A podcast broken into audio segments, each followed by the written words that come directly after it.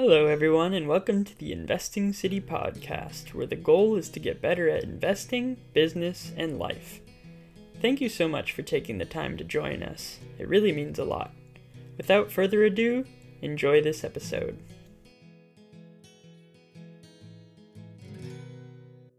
The following is presented for informational purposes only and is not investment advice. This information must not be relied upon in making any investment decision. Investing City cannot be held responsible for any type of loss incurred by applying any of the information presented. Furthermore, securities discussed in this podcast may be held by Investing City and members thereof. Thank you. Okay, on today's episode of the Investing City podcast, we have a part two with Nick Dennis and I really enjoyed our last conversation with Nick. It was, I think the title was something about open mindedness. And I think that that will be a core theme um, even in today's conversation. So, welcome back, Nick. Thanks, Ryan. Thanks for having me. And it's always good to chat to you. And I and uh, I said this before we started recording, but um, I think you do such a great job with your with your podcast. So and your interviewing and so I just want to make sure that the audience knows that before we start. well, that's awfully kind of you. Thank you. So I I think an interesting way to start this would maybe just to pitch the question: How have you evolved as an investor since the last time we talked? I think it's been over a year, maybe. Yeah. So so I've had quite a profound. Like every so often, you go through these um, you can kind of pl- plateau as a while for an investor, and then every so often you, you get these periods of uh, quite profound growth, and and typically as it happens, you go through those periods of growth after struggling in the markets. It's it's not often that you learn uh, when you've been really successful. So 2020 was a really good year for my fund. I run the Anchor Global Equity Fund, and then last year was a lot more challenging. So you know, I've, I tend to focus, I've got a bias towards kind of multi baggers and the mid cap kind of techie uh, growth space. Um, and, and, and it was a really challenging year for, for, for, those, for those names last year. And, and you know, 2022 has also got off to a rough start for those names. Um, and I think at, a point last year, I did a deep dive into, into my own funds history and I looked at the data and I looked at stock level performance and um, and then I and then I also did a lot of a lot of um, a lot of reading and research. I read William O'Neill's book, How to Make Money in Stocks. I read Mark Minervini's uh, two books, and actually I, I, reread those books kind of multiple times. And I watched a bunch of videos with um, with traders that have been successful. Um, there's a guy called Richard Moglen he's like the Ryan Reeves, but for traders. So he's, he's quite a big deal, like you are, Ryan. Um, and so I learned quite a lot from guys who have quite a different um, style than I do. And so, so one thing I realized about, I, let me go back a step. You know, the, the, the thinking around multi-baggers is, you know, Hendrik Bessembinder, the researcher, did a, did a study showing that 100% of the stock market's aggregate returns between, I think it was 1910 or something, and, and, and 2016 came from the, the value creation, the aggregate value creation in excess of treasuries came from just 4% of companies. And so we know that there these power laws that work in the market, and that we know that there's this small group of stocks on the right tail of the distribution that drive kind of all the returns. It's your, your Netflix, your Amazon, your Teslas, the apples of, of the market. So like logically, my thought process was always, okay, well, you want to just focus on those stocks, you know. Um, what I what I've got wrong is what I realized about that is where my thought process was potentially flawed was I kind of ignored the, the left side of the distribution and I, and I ignored or pay, didn't pay enough attention to the actual probabilities involved. So your probability ahead of time of finding a multi-bagger is super, super low. Um, and so my attitude had been, um, I, would be prepared to give a multi-bagger or potential multi-bagger a lot of rope because my attitude was um, innocent until proven guilty. Actually, that was wrong. Statistically, it should be guilty until proven innocent. It is up to the stock to prove that it's a multi-bagger You know, a multi-bagger becomes a multi-bagger by bagging. Um, and the stats are quite scary. So it's like, so JP Morgan uh, did, a, did a study and anyone can look it up. It's called um, the agony and the X and the ecstasy. And it's something like, you know, they looked at stocks returns relative to the market over their lifetimes and something like two thirds of stocks underperformed the market. 40% of stocks um, delivered negative absolute returns over, over their lifetimes. And something like, um, I think it was perhaps 40% of stocks fell at least 70% from their all time highs and suffered permanent declines, So they stayed there. And then I read more work from, uh, you know, quotes from, from Mark Minervini in his books. And he, he had the 50 80 rule, which is 50% of super performing stocks after they make their all time high fall 80%. And 80% of stocks fall 50%. Um, and the average drawdown is 70%.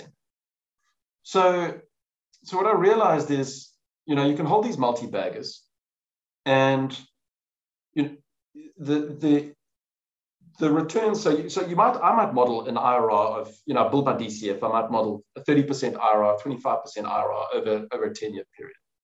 But that's not how they realized in, in real life. Um, you might have a burst of super performance for two years, the stock goes up 200%, and then year three, it goes down 40%, which is brutal you know. And the great ones at best they go flat for a few years like an amazon that's that's that's been experienced uh, or at worst they go down you know monster went down 80% netflix went down 80% and that's for the best ones. And, and those ones go on to to sort of reclaim all-time highs um, and go on to make new highs. But that's a tiny fraction of of of companies and so so i realized i can't just assume that every stock i hold is a multi-bagger even though that's what i would like to do so, so I mean, as a result of that, I've, I think um, one of the things I've instituted is a stop loss. I want to know when I'm wrong, and I want to know quite quickly. Uh, and that really also came from from studying the fund zone data. So um, I found that you know my big winners tended to win early on and just keep winning. They didn't start out losing massively and then become winners. Um, and and you know and stocks that started out losing just tended to stay losing. So, so reducing the amount of losses would have been transformational to, to the fund's returns. And you know, typically people use valuation as a as a way to kind of manage risk. And I'm not convinced that valuation is, is super effective in, in doing that. And so I try, and I see that as a valuation as an indirect way of controlling for losses. So I've just decided to take a direct approach, control losses by controlling losses.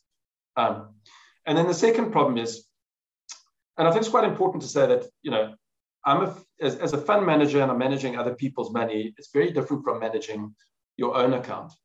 Uh, and one of the restrictions I have is no position can be larger than 10% of the fund. So if you happen to, you know, to buy as a, as a private investor, you, you find the next Tesla, you know, if Tesla becomes 40, 50, 60% of your portfolio, um, that can offset, you know, a number of other companies going to zero. But because I'm capped, um, I've got to keep on trimming Tesla, and so the impact uh, on the overall portfolio has got to be smaller. And so I just, I just have to find a way of sort of chopping off that left left tail um, of the distribution. And then I think, you know, the other thing I found out is you know, I and this this you know this can come down to personality and and temperament and your beliefs about the market and investing. But um, there's a saying, and it's we we tend to underestimate these kind of cliched and hackneyed kind of sayings, which like and, and the big one for me is the trend is your friend. And where I've made biggest returns have been when when the stocks that I own have you know been in uptrends and been in alignment with the market and the market's narrative, whatever that is at the time being. Um, and it's almost by, by, defini- by definition, it's going to be true. Like you make money when your stocks are going up, obviously. and so I think the lesson for me also is um, generally, I think you don't want to fight the market. Uh, you fight the market long enough, you're going to lose. And so you know that that might sound like heresy to a lot of people which is which is fine. And everyone's got different approaches and time horizons. But I also want to put the odds at my favor. And I think Mark Minervini in his book also said that something like 95% of super performing stocks, and that's really what I want to uphold. Um, 95% of super performing stocks, stocks were in what are described as stage two uptrends. So that's like stage one is a sort of the basing period. Stage two is when you the sort of upwardly sloping moving averages. Stage three is when they chop sideways. It's like distribution. And then stage four is like going down, like, you know, peloton or, or, or whatever. So that sort of um, at a high level is is uh, is is kind of been my evolution. And yeah maybe it summarizes saying like uh, you know the, the mark just incorporating the market has been uh, as an almost direct part of my process has become more important uh, and and trying to align myself with the market rather than fighting it has has become. And and like I've never well I was I was probably a big purist 15 or 10 years ago. Um, and I think Nick from 10 years ago would be disgusted with Nick now but but that's okay. And um, I think I think there are plenty of lessons there in the market for you. Uh, mm. and you know it, it, it's up to you to to absorb them or you know or, or to say, look, I don't agree with the market, and ultimately the market's going to agree with me. But that's that's probably not the, that's not really the course that I've taken. Mm. Yeah, I mean, I I admire you mentioned the word heresy, and you know, to fundamental investors, technical analysis is considered heresy. But I do admire the open-mindedness to really reflect, and I mean, it's interesting. Um, I think you said this earlier, maybe in uh, an email, but just the the orientation of well, you said it, basically um, the stock is guilty until proven innocent. It comes from a position of I'm not right versus I am right. Um, do you want to elaborate on that? Is that kind of the gist? Yeah. So, so, um, so I have been influenced by guys like Mark Minervini and and various traders and there's guys like Oliver Kell who who who made over 900% in 2020. And and so you can find interviews with these guys. And you know, Mark Minervini made over 300% last year. And you know, various other guys made 300%, 400% in in 2020 and you know. And and so I look at that and say, I can learn something from these guys. You know, I, I didn't make 300% last year. I don't know if you did, Ryan, but I certainly didn't. Um, and so you can always learn. And I think there's consistent messages that come from them. And the biggest one that, that comes from them is just cut losses, cut losses, cut losses, because they, un, they understand the geometric nature of, of when you take a loss. And so, you know, you're down 50% now, you've got to, I've got to make 100% just to get back to where you were. And the problem with growth stocks in particular is that I mean they the stocks move so much quicker than the fundamentals. And the stocks the stocks move far more quickly than you know if you wait for the fundamentals to, to deteriorate and they're so sensitive to the marginal change. And you you you can't it's easy to underestimate it until until you're in it and you can sit there going, oh the market's too bearish or that, that report was fine or like I don't I don't understand it. Market's not being rational but you know, at the end of the day, like you might think the market's irrational, but the market sets the price. And if you want to sell it and convert that share into cash, like the market dictates the price. Unfortunately, you don't get to say to the market, no, no, my DCF is right. Like you, you, you need to pay me $100 and not the 50, which, which is, so that, that, in some ways, the, like that is, it's, the share price is the ultimate truth, whether you agree with it or not. Like that is, that's something that we can both agree on. Um, we can totally disagree on your DCF or my DCF or your WACC or my WACC or your terminal growth rate. There's no, there's no forcing function that says that the market has to converge to anyone's estimate of intrinsic value over time. Like that's just that's that's a commonly held belief that's I think it's neither provable nor disprovable. So I'm not sure what you do with that. But so so you know to go back to the lessons from from the traders is that a recurring theme that I that I get from you know apart from cut losses and and I think that that that bit about cut cutting losses comes from like a deep respect for the market. Um, but the, the fundamental attitude I think of traders that is so different from investors is the, the trader says uh, looks at the market says I'm probably wrong. The investor says looks at the market and says the market's probably wrong. and so that's that's that leads to a profound different attitude towards risk being right or wrong. And I think the traders, and, and, and as I follow them, like they'll, they'll say, no, I made XYZ mistake and I messed that up and I need to improve in ABC. I see this repeatedly. They're like, no, I got that wrong. Um, whereas investors will be like, no, the Fed is wrong, or other investors are irrational, or yeah. it, these traders on Reddit are so stupid. And I mean, that stuff might be true, it might not be true. I don't know what you do with any of that. But what I do know is your is your share price is down 40%.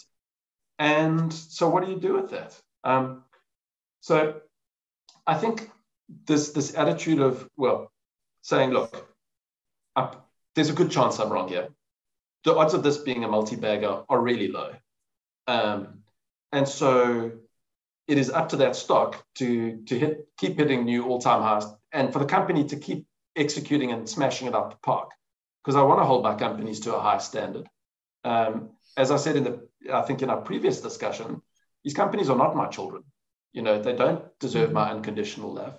Um, I have to report to to to sort of outside investors, um, and so the bar is pretty high. But then the other thing is also that my my ego is not so attached to to individual decisions. You know, it's not.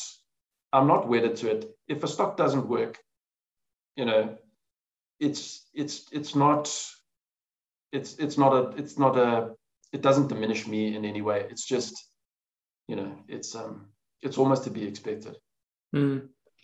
You mentioned the sizing limits in the fund of 10%. You, you know, if you have a huge winner that accounts for a bunch of losers, um, that's amazing.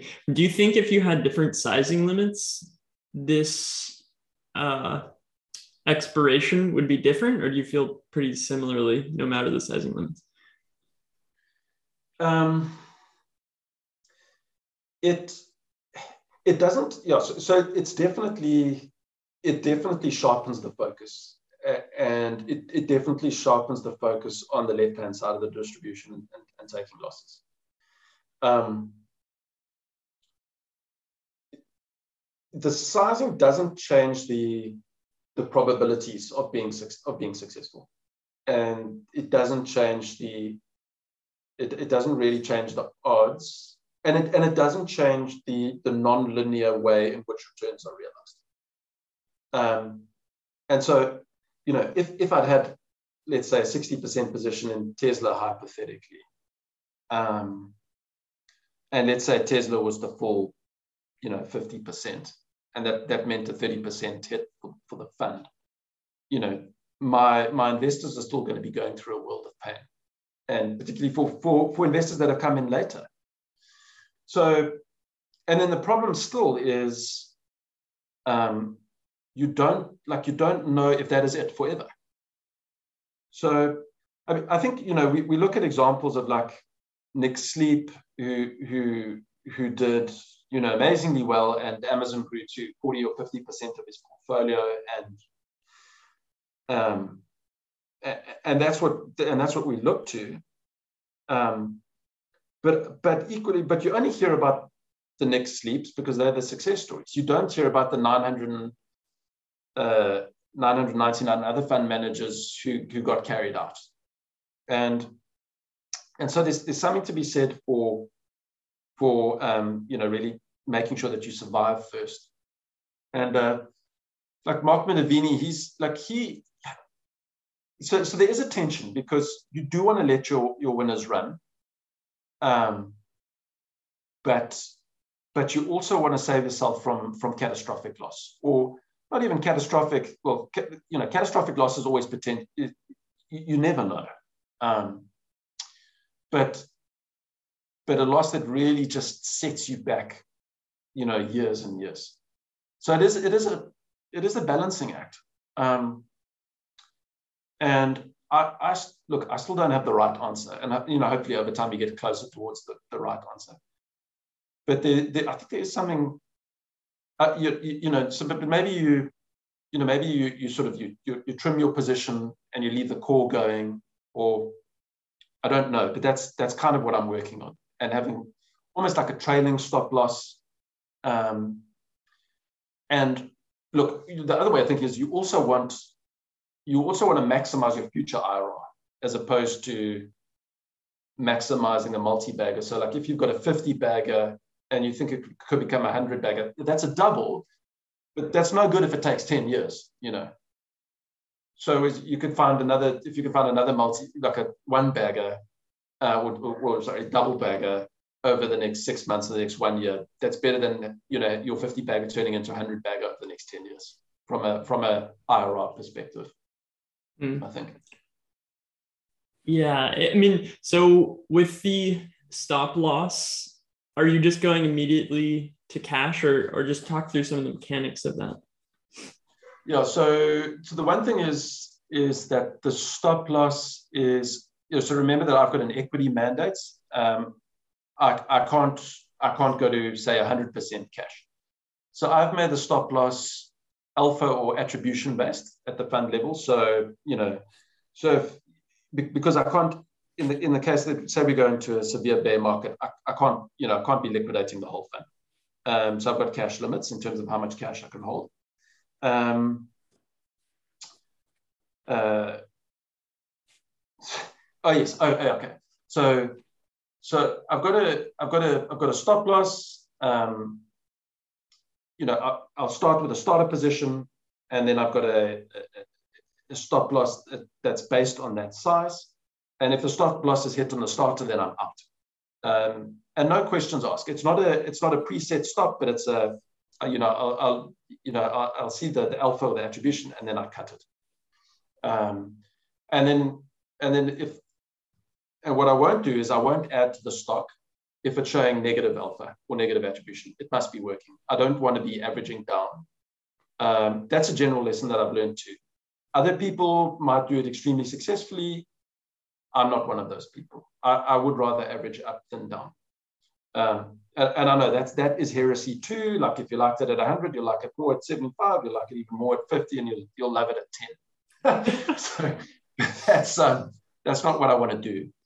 Um, and then, but if I scale up to a full position, uh, then there's a, then there's another there's another stop loss, and if the stop hits, uh, you know, initially I'll go to cash. The, ideally, I will roll out of that the one multi-bagger and go and go into another multi-bagger that's setting up constructively. The challenge with that though is like well, like 2020 and 2021. Um, that can work if that if your positions are not correlated but very often these high growth kind of tech companies, the you know the names that you like too, right, are they tend to be highly correlated together. It actually doesn't matter, even if the underlying businesses are vastly different, they move together, and that's that's a function of liquidity and, and flows. Um, so a modification to the process is to be okay. If these are if these are not acting well, then then I'm happy to buy like a more kind of classic compounder type name, a you know like a I mean hypothetically like a Visa or a Mastercard or a Constellation software, uh, you know those classic kind of names. Um, as long as the you know as long as the company's executing well, stocks in an uptrend, you know you know the the, the same kind of criteria that, that I'm looking for. Um, and then you know failing that if if if those are not working, um, if I'm getting stopped out, and this has been the case lately, if I'm getting stopped out of the high growth names, then I'm getting stopped out of the mature companies, and nothing's working, then then the cash sort of ultimately balloons to the to to, to, to the kind of the max, and that's really um, I found also that that's given me a lot of information about the market. If you're putting on trades and they're not working and they're not working and they're not working, and I think towards the end of last year, like I was I was putting on small startup positions and they were just getting stopped out one after the other after the other. And that was very frustrating at the time, but it was as a sign of kind of the market environment. Um, and and you know, and so my cash balance rose and and that's that's prevented me from having much larger losses in these names. Um, so the fund is not shooting the lights out at the moment by any stretch, but it could have been so much worse, so so much worse. And look, the other the other benefit is um, is also just kind of you're not only protecting your financial capital in a in a in a really tough and hostile environment, but but also just just protecting your mental capital because just taking you know loss after loss, you know we we discussed this beforehand, but you know some some some investors don't feel losses at all. I think they are psychopaths, but uh, and and I've got a reasonable tolerance for losses, which actually I think has hurt me because you end up not doing anything when you should. Um, but but I don't want to see endless. I can't take endless pain in my portfolio. And I think the point that I've also made to you before is, I think most of us have a capitulation point where, you know, and, and ironically, the stronger you are, the worse because the lower that capitulation point is. And so if I'm going to capitulate, I'd rather just capitulate early. Um, and, the, and, and I'll tell you that the, the other thing is, um, I'll give you two examples, is of the kind of the mental side. In 20, I think it was 2018, I bought NVIDIA badly, and then I got absolutely smoked. Um, thankfully, I didn't have a massive position, but it took a lot of pain as I remember, like it was a, lot of the earnings were crypto related. The crypto, and, yeah. And the, the, stock just got absolutely drilled. And then, I, then I, you know, then I was listening to. I've done a lot of work in it, but then I was listening to some other investors talk about Nvidia and semis, and I was like, wow, these guys are just at a next level of expertise that I'll never get to. So I was like, I decided it was an ex- expertise problem. And then, you know, needless to say, Nvidia's gone up a million percent since then. and then and then roll forward and then people but at the same time people who weren't experts you know next to nothing about gpus and chips have managed to hold that and make you know a 10 bag and then roll forward to 2020 last year i bought carvana pretty much close to the top and then i think at one stage carvana might have been down 70% and i've done like a decent amount of like a lot of work on it actually and I believe there was a multi-bagger, had multi-bagger potential. But at one stage it was down 70% in, in March 2020, I think. And um, some people would, would be completely chilled through that whole experience. I, I wasn't one of them. Um, that thing, that, that experience really scarred me. And so I didn't sell at the bottom, but I sold it partially on the way down and partially on the way up. And then the stock went up another million percent. Now, what I think is if I'd if I'd managed to keep the loss in each of those positions relatively small, I would have been in a mental state to look at them, say, in six months or nine months or whatever the case is, and go, okay, let's let's have another look at this. Where if you take an absolute beating, your mindset is often never again. I just I just can't even look at that. So, so I think, so I think it's, it's can be quite useful from that perspective, and just be like, you know, there's less kind of sort of baggage associated with with, with those kind of with those kind of losses. Um, and the nice thing about the stock is it's quite a nice um, it's it's one decision that can replace hundreds of future decisions. So every time like okay, you'll be down, say, 20%. And if you work in a big team, then the, the, the, the portfolio manager can, can will have a meeting with the investment committee, the analyst will come, they'll tweak the numbers in the DCF, they'll phone the sell side, they'll speak to the management, there'll be a couple of meetings, and they're like, okay, uh, well, let's hang on, and then it goes down another 20%, and you have another meeting, and then tweak the numbers again. And then eventually, eventually you capitulate 60% down. Um, and if and if and if you're not and if it's just you then you're still like okay, the the earnings were were poor, but uh, I think you know maybe next quarter will be better, or you know, well let's just see, and then and and or maybe it's you know maybe it's maybe the market's being irrational, maybe this factor will change or whatever, and it's it's just so much complexity and it's so hard, mm. you know, you mm-hmm. just don't know. Whereas this is like okay, gone, just just clear the decks, and the thing is, you can always go back. There's nothing stopping you from from going back. So I don't know. My initial take after having implemented it for, um, you know, less, I would say less than six months. So it's still a new thing for me. But, and it's also a function of, you know, granted the function of the current environment, which is really tough. Um, but it's been enormously valuable. Um, and it's, and it's, really it's, it's, it's really helped a lot. So. Very interesting. I love the piece on the mental baggage. Um, you kind of stopping scars before they happen and that frees your mind to view it less emotionally. Um, so with the stop loss the relative attribution so is that versus the index? That's versus the index yeah. Okay. So it's just like you know if the stock falls so the index is down 10 the stock is down say 20 uh, it's like 10% underperformance times a 5% weight is uh, you know a, a 50 basis points sort of negative alpha at the portfolio level. Gotcha. Makes a lot of sense. I like that it's that because I feel like one problem with this approach could potentially be just getting whipsawed. Um, but you're sort of saying that if there's huge whipsaw action, then the market, in terms of the technicals, is probably not at its healthiest, right? Yeah. So look, I think there will be times when potentially you you do get chopped up. Um, it could be choppy, and so, but it's in some ways it's like it's like insurance, really. Um,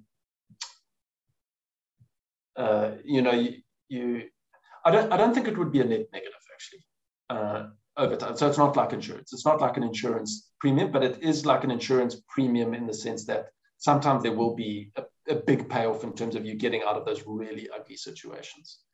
Um, and so you want this. Uh, the other thing is also like you. I, I always put on a starter position, and uh, so that's that's one way of like, if if you start building alpha in a position, then that's very frequently a good sign that okay, you, you are you are onto something good. And if you start bleeding straight away, okay, well, let's, you know, either get stopped out or it's like, okay, well, wait, wait for it to actually recover and start delivering some, some, some, some alpha. And then, you know, okay, odds are obviously no guarantees that, okay, that, that, that the story is, is on track and, you know, the, the odds increase that, that, that, that, that the trend will be positive. Um, yeah, I, the, the, the, but because it is relative to the market, I think the odds the odds are less of you kind of getting getting chopped chopped to pieces. Um, but the other thing that I that I that that I implementing going forward is even on your starter positions. If you're doing a number of trades that aren't working and you're getting stopped out, that probably means you should go in smaller in your next one. And, and you'll hear great traders say this like, if things are working, uh, get bigger. If things aren't working, get smaller. And so that was a lesson like, you know, after after a couple hadn't worked, I'm like, okay, that, that should have been, been a sign, like just get smaller quicker. Mm. Mm. That's interesting. Um, so in terms of adding, you mentioned adding on the way up. Do you have a process for that like okay it's up 20% i'm going to put on a few more bips or like is there a look an outline for that um, yeah so um ideally you want to you want to add to a, a stock when it's uh, like when it's kind of consolidating or, or you mean uh, when it's sort of just either either when it's kind of consolidating or just breaking out of a consolidation area. To just buy it after it's gone, because what stocks tend to do is they tend to have these bursts, and then the kind of the move, then they'll kind of the, they then they'll the moving averages will will catch up either through the stock going down or through the stock kind of going sideways. Um, ideally, you don't just want to be chasing that big up move. Ideally, you want to buy it sort of in a consolidation period where, where it's quite sort of tight around the moving averages.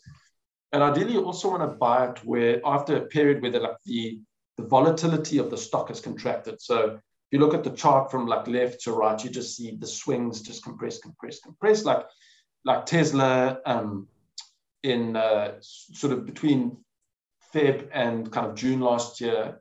It had, it had these big swings and then compressed, compressed, compressed. And then I think it was after earnings, then you had a big breakout in volume, and, that was like a really good time to to size up.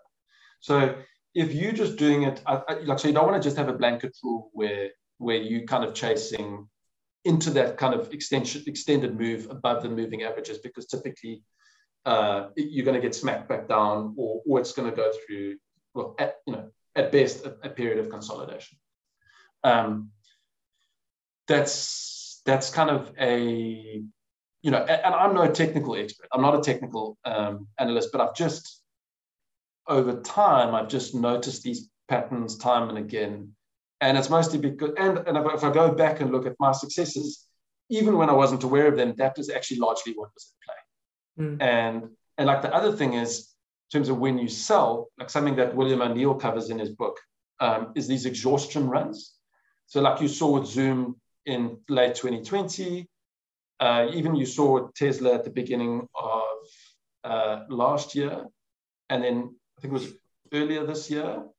Um, a number of those, actually, that whole growth space, Feb, Feb, uh, sort of late January, early Feb 2021, you get these after a long run up already. Stocks will have their, their, their biggest weeks kind of ever, and they just seem to go parabolic. Uh, and then at the time that we're feeling just like absolute geniuses and rock stars, that is really a good time to, to, to, take a meaningful amount off the table. Mm. Um, and it's and so it's different depending where you are. You know, if, if you get these big runs coming out of a correction, that, that's a different story. But if it's like 18 months after stock's already had a big run, that's a, that's a, that's a really big warning sign. And like it really, you, you've got to pay attention to that and unfortunately, I haven't always. Like, I, you know, mm-hmm. I've, I've, got more knowledge now than I had then, but um, these patterns do tend to repeat. It's, it's amazing. So these exhaustion runs, are they like a certain percentage above the moving averages, or a certain percentage in a in a week, or is it does it vary quite a bit? So there's a there's a um, there's a list of criteria which I've written down somewhere. I, I haven't memorized it, but it's like it'll be the, you know, from memory, it'll be the, some of the biggest weekly moves, uh, either dollar wise or percentage wise, since the start of the run, and typically on on very high volume. And so it's like when when the whole when the whole crowd ultimately sort of gets in on the story. So it's like very late in the game, and typically it will be very extended past apart to say the 50 day moving average or the 21 day relative to that stock's own kind of history. So if it's like, and we could see this like with Cloudflare last year. Um, you just had that massive exhaustion run.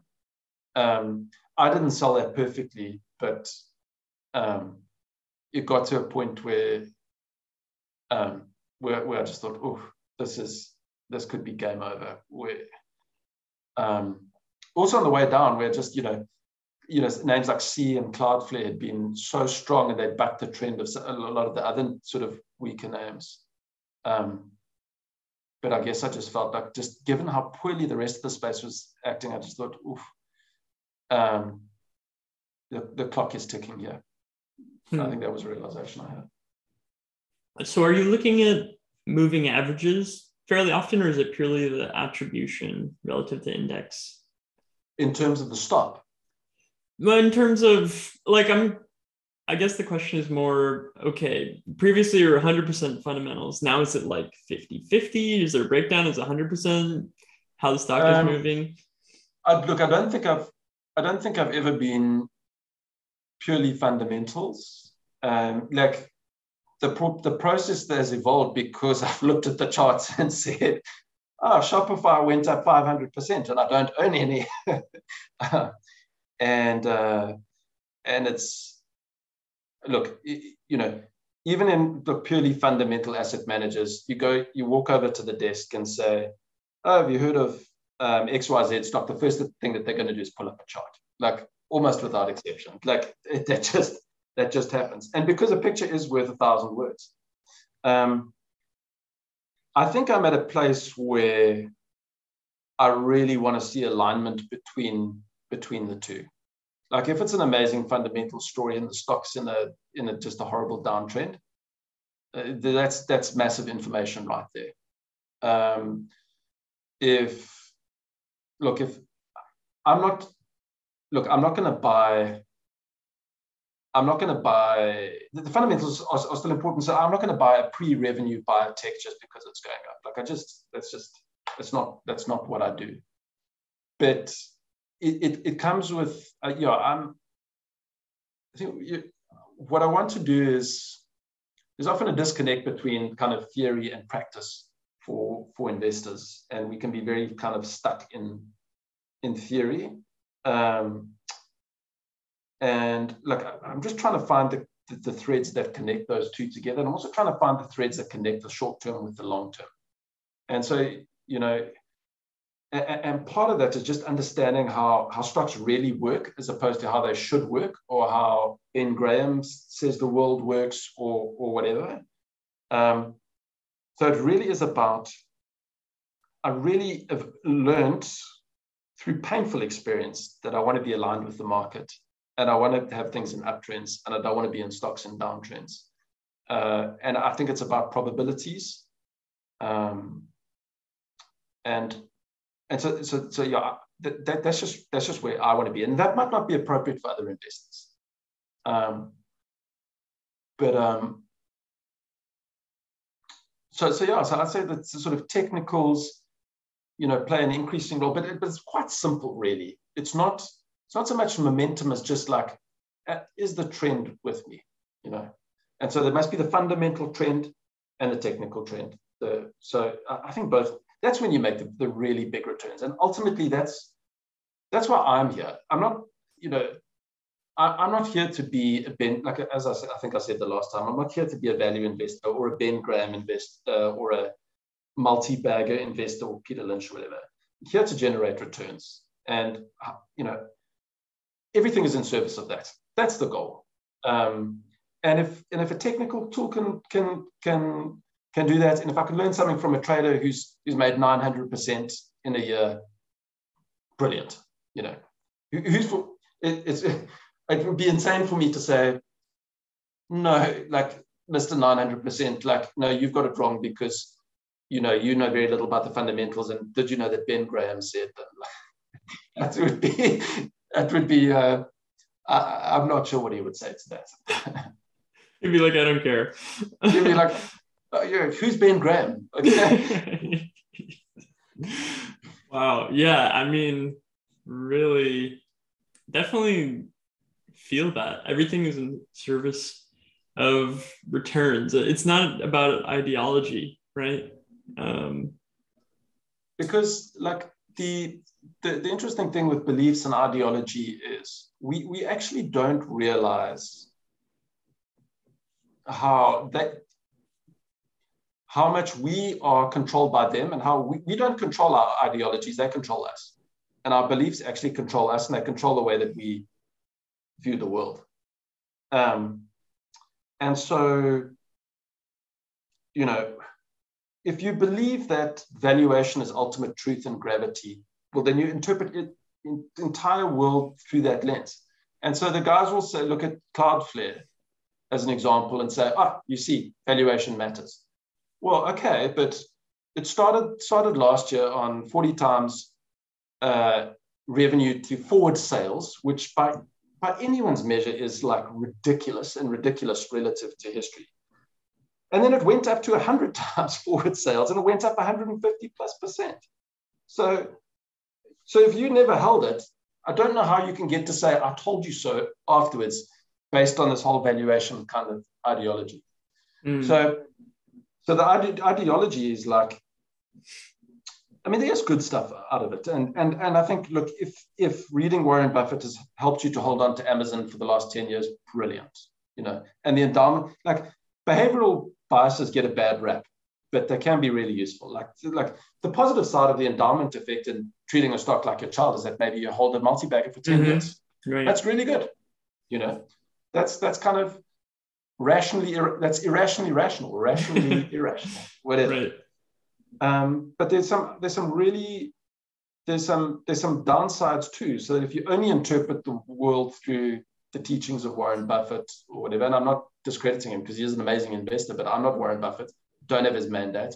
I don't have his makeup, etc. I don't have his capital, and um, you know there, there are that's that's not sort of kind of ultimate truth, and just just thinking about it through that lens is, I think, is limiting. Um, and so there are different ways, you know, and there's there's many. I think there are many ways to skin the cat, and there are, are there's, there's so many ways to generate returns.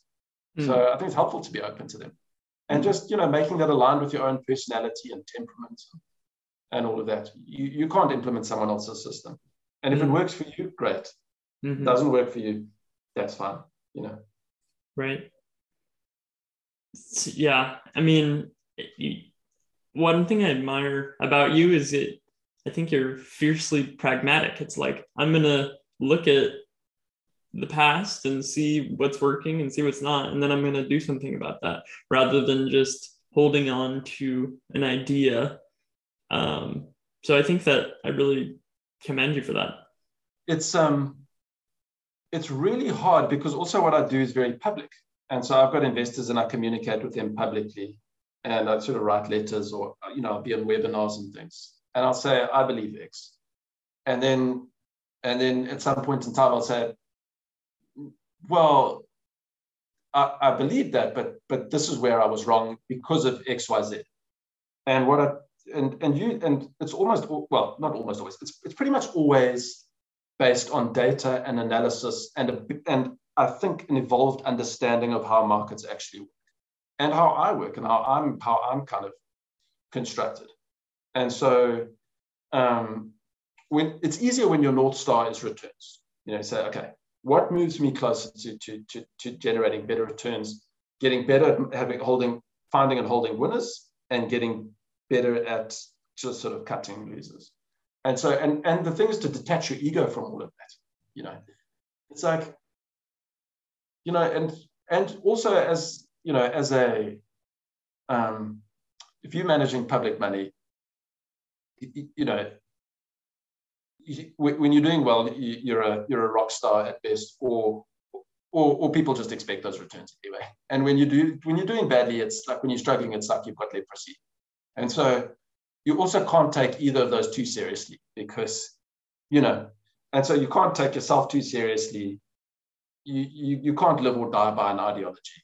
Um, I mean, it, it's, it's just not helpful. So, and if you almost make it your, you almost got to make it your, your persona, or it's like, you know, I will, I will do what it takes to, to, to, to generate those returns, or including change myself. Like, don't, like, I make that, see that as a strength rather than a weakness. Like, I had that idea, I was wrong, now I'm moving closer to being right. What a win for me. Like how awesome is that? You know. Mm, totally. I think the identity piece of that is so huge. Because if you're I'm a value investor who likes, you know, low multiple stocks, that's your identity. Changing it is oof. Yeah.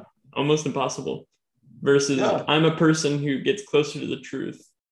And regardless of what you think is the truth in invest. Yeah, it's really interesting. I mean, I'm curious about your how have your clients received this evolution, if you don't mind sharing that. Um, so I've had relatively limited feedback. So I try to be really transparent um, and say, look, this is this is the thought process. This is how I've changed, and this is why. And it's backed by research and analysis and, and facts. I think people appreciate the the, uh, the like the candor and the transparency. Also, I said in the letter, like, you know, this is what the fund did over this period. If I hadn't made the changes, this is what it would have looked like. And that's a really ugly number. So I think they go, okay, wow, that, that really helped a lot. We, we, we appreciate that. Um, but you've always, I mean, and coming back to my point about how you perceived, and you can't take that too seriously, there's always going to be someone who's going to criticize what you do. Um, uh, most likely, you know. And so you, I think you've got to, you know, sometimes take the criticism on, on board, but you, you, you cannot do this for, for your North Star has got to be doing the right thing. Even if, even if people don't agree with you, or even if they sort of criticize you, you know, because they, they haven't done the work that you've done. They are not in the trenches. Um, they haven't done the analysis. And so it's very easy to criticize from, from the outside. But um, so only you can know actually the, what really happens. But look, thankfully, people have actually been pretty constructive. Um, I was expecting more blowback, but but there hasn't been. And the, the thing is, if I'd been consistent, and uh, I mean, to your previous point, the, this industry loves kind of consistency, and that's almost seen as a virtue in and of itself. You know, disciplined, consistent. We've done the same thing a hundred years for the last hundred years. And these things, there's often a two sides of the same coin. The, these things are kind of a what's positive can also be a negative. So on the one side can be discipline, on the other side can be stubbornness. Um, but then on the one side of being opportunistic, on the other side is being flaky. And so it's a fine line. Um, so, but you've just got to stay true to yourself and uh, you just got to do what you think is right, even even if other people disagree with you, and even if it makes you look stupid for a bit, you know. Uh, but it's hard. Like it, it's it's not it, it isn't easy, um, not easy at all. Hmm. So, just I mean, you mentioned buy stocks and uptrends. What does that actually practically mean? That means it's above a moving average, or yeah, just kind of go off of that. Yeah, so I think I mean ideally you're looking for you'd you'd want to buy the stock um like a where sort of like both your shorter and longer term moving averages are are actually sort of trending up. Um, like your your your 50, your 50 day, your your maybe your 150 day, your 200 day, you want them to actually be curving up, and you want the stock to be ideally above that. Um, and look, and conversely, if look, you don't want to be you, you don't want to be radically sensitive to the 50 day because then you're going to be chopped to pieces because like Sea you know went to the went to the 50 day multiple times and, and the stop loss i think is different where like if you've got a big cumulative gain um, you, you kind of manage it differently you don't want to be you know you don't want also don't want to be chopped out of a out of a massive win at the first sign of at the first sort of pullback. That that's like I'm not a day trader. Like my, my my my ideal holding period is still like just indefinite. I'd love to just hold stocks for for indefinitely. Um, but but so 50 day, you know, don't don't be too obsessed by it, but but kind of but kind of watch it. That's the first sign of trouble. Um, but you know, once you once a stock is below the 200 day, uh, start, you know, and it depends on the market conditions. if your 200 day starts sloping down and the stock is below it, I mean, that's when ugly things happen. But then also what you've seen now is these stocks in these deep corrections, like these growth names. What's happening is they get oversold, and then they will, and then they will sort of bounce back up to the 10 day or 21 day. And then just when you're thinking, oh, it's over, thank goodness, they they sort of just turn off those moving averages and puke back down again. And that's just what just what kills you in in sort of these trends is just you just get just get murdered, you know. And just as you you you have hope and then they roll over again and, and they make new lows and then new lows and the you know the bounces happen on weak volume and the sell-offs happen on, on heavy volume and uh, it's just never ending mm. so it's not fun so you want to avoid that as much as possible and when so you're mentioning because like when COVID happened, the market was down 40% in a few weeks, and the correction, the bounce back was so fast that I'm just trying to think practically. I mean, it's a very unique situation. People say the Fed stepped in and like correction. I mean, bounces will never be that fast typically, but just practically, okay, you sell when your relative performance is your attribution. Okay, you're out. Your yeah. big chunk of cash and the market's down now 15%. It hits down to 40. And then we start bouncing back. At what point is like I'm trying to understand then you, it's like above the moving average or it's a certain relative strength or when when are you actually deploying the cash back? Um, look so my, so my mandate is i can't have more than 30% cash. So um, it's like if if stocks if stocks are being hit then, I, then i've got to i've got to be buying something else. Um, and uh, you know that in in that case it would yeah, ideally it's it, it would be stocks showing showing relative strength. I guess it depends where you are kind of in the correction.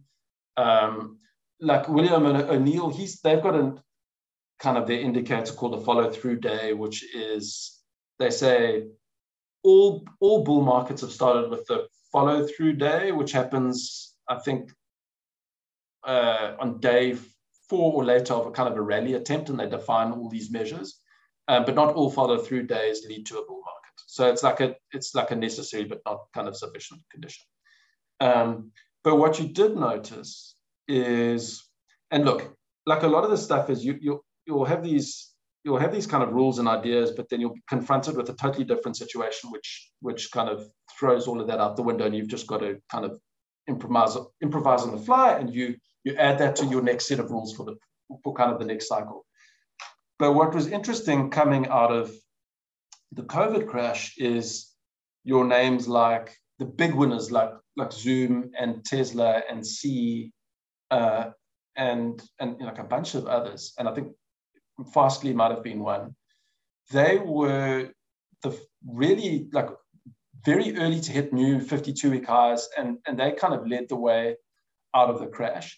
And so one of the interesting things is people often want to buy the weakest names. They say, oh, well, it was 100 now it's at 50, and so there's so much upside to get to 100. But and mathematically that might be true, but that also means there's a mountain of overhead supply. And so, so whereas you think if you're buying a, a, a stock that's already at new all-time highs, like everyone's in the money, you know, and everyone's happy, you know, and everyone's kind of riding that thing. And definitionally, multi-baggers have to hit a lot of all-time highs. They've got to hit high after high after high after high. And so you know these these multi-baggers often that's actually that's the best time to, to buy them. It's you know coming out of these they're breaking out of the bases they're breaking out to new all-time highs after these sort of market-wide corrections. And people um, describe it as like pushing a basketball underwater.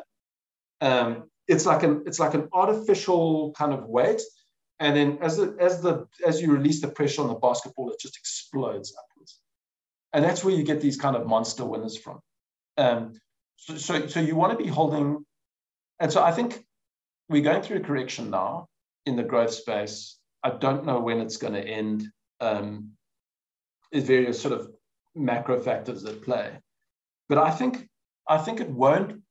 Odds are it won't be the class of 2020 names that'll that'll lead the next sort of cycle for kind of let's call it mid cap growth. Um, but what I'm waiting for, and I, I don't think we're there yet, and I'm not going to try to pick a bottom. Like I want to see those names that are showing relative strength, like above moving averages, hitting sort of 52 week highs, not maybe not all time highs, but 52 week highs first, um, that are producing those big earnings. And then the counter, yeah, like those will be, you know, history has shown that those are often the names that, that kind of lead the way on the next cycle. But again, it's a it's an 18 month window. It's a it's a two year window. Um, but that's really a time to sort of maximize those returns. Like it's and you want to squeeze as much juice out of out of that as you can and then just realize that okay these things have a kind of a repeatable cycle. It's not a cookie cutter template but there's are kind of patterns and just be kind of wise to that you know. Um, that's sort of the that's sort of the playbook that i'm kind of looking for um, prospectively. But but I can't say it's it's hard to say that um, I, I don't have. I'm still kind of working on on the pre- precise kind of no, precise is not the right word, but I'm still working on the kind of the, the, playbook and the checklist for you know coming out of the correction. But conceptually, that's where I'm at. As to the sort of exact mechanics, I'm I'm still figuring that stuff out. Right. Okay. No, that that's pretty interesting. Um. The yeah, because a lot of these stocks are corrected fifty percent, and for them to get back to 52 week highs like what but you also said that these stocks that are probably decimated are likely not to be the leaders of the next run so if they get back to high 100% return and then you know like the thing i admire about traders is there there's no such thing as anchoring it's like a completely different uh, criteria and therefore anchoring is not even in the picture. Have you yeah. found that? You know, um, I've got a lot. So, like, Sea was just an amazing stock for me, and uh, I mean, I really love that company. And then I then I sold the shares, and it's still a great company, but if I'm honest, I could not give rocks about Sea. it's, it's just it's it's in my past, or like I did well out of Square or, or Roku or Fiverr. I sold them. It's just it's just another stock. And so like a lot of people will say, they're companies, they're not stocks, they're not just piece of paper. Well, yes, they absolutely are. they are both. Like both can be true, you know. Um, and so you sell the stock and you realize, okay, it's just a stock. Like on to the next one, that's fine, you know. So that's that's that's it for me. I'm on to the next one. You know, um, I would it would be great to own Sea again. Um, it would it would be it would be great to own Cloudflare again. Uh, and I'm I'm really bullish and optimistic in terms of what Cloudflare can do in the future. I, I think I had a thesis that, that I think Cloudflare could become a multi-hundred billion dollar company. Could. I don't know what probability to attach to that. Um, and if it is, I'm going to have another opportunity to own it. And I'm going to have another opportunity to own it in size. And it could, could make a really difference. But that realistically, that day is not today. Um, and yeah, so, so that whole that whole cohort that I've owned before, I keep an eye on them. Uh, but now it's up to them to prove that they can be multi-baggers again. It's not it's not for me to to prejudge that Sea is going to be another multi-bagger. It's like okay, execute, share price needs to set up, and then and then uh, you will have my love once again. um, really interesting, Nick. Thanks for sharing all this and being super open. Um, I mean, I've kept you long enough, but just thank you for your time and uh, your honesty. Hey, Ryan, and, and thank you for, I mean, you always do such a great job with your questions and um, with you know, uh, and and like the work that you're doing with Investing City, and I'm just a huge respect for you. And um, yeah, I just I hope people can take uh, something useful away from it, and and you know, you might not agree with with everything I say. That's fine, and just you know, really try and apply it to your own. But if you take one thing away, then then that's helpful, and that would be great, and just apply it to your own circumstances. Um, but but thanks very much, Ryan. I, I appreciate it. Awesome. Thanks, Nick.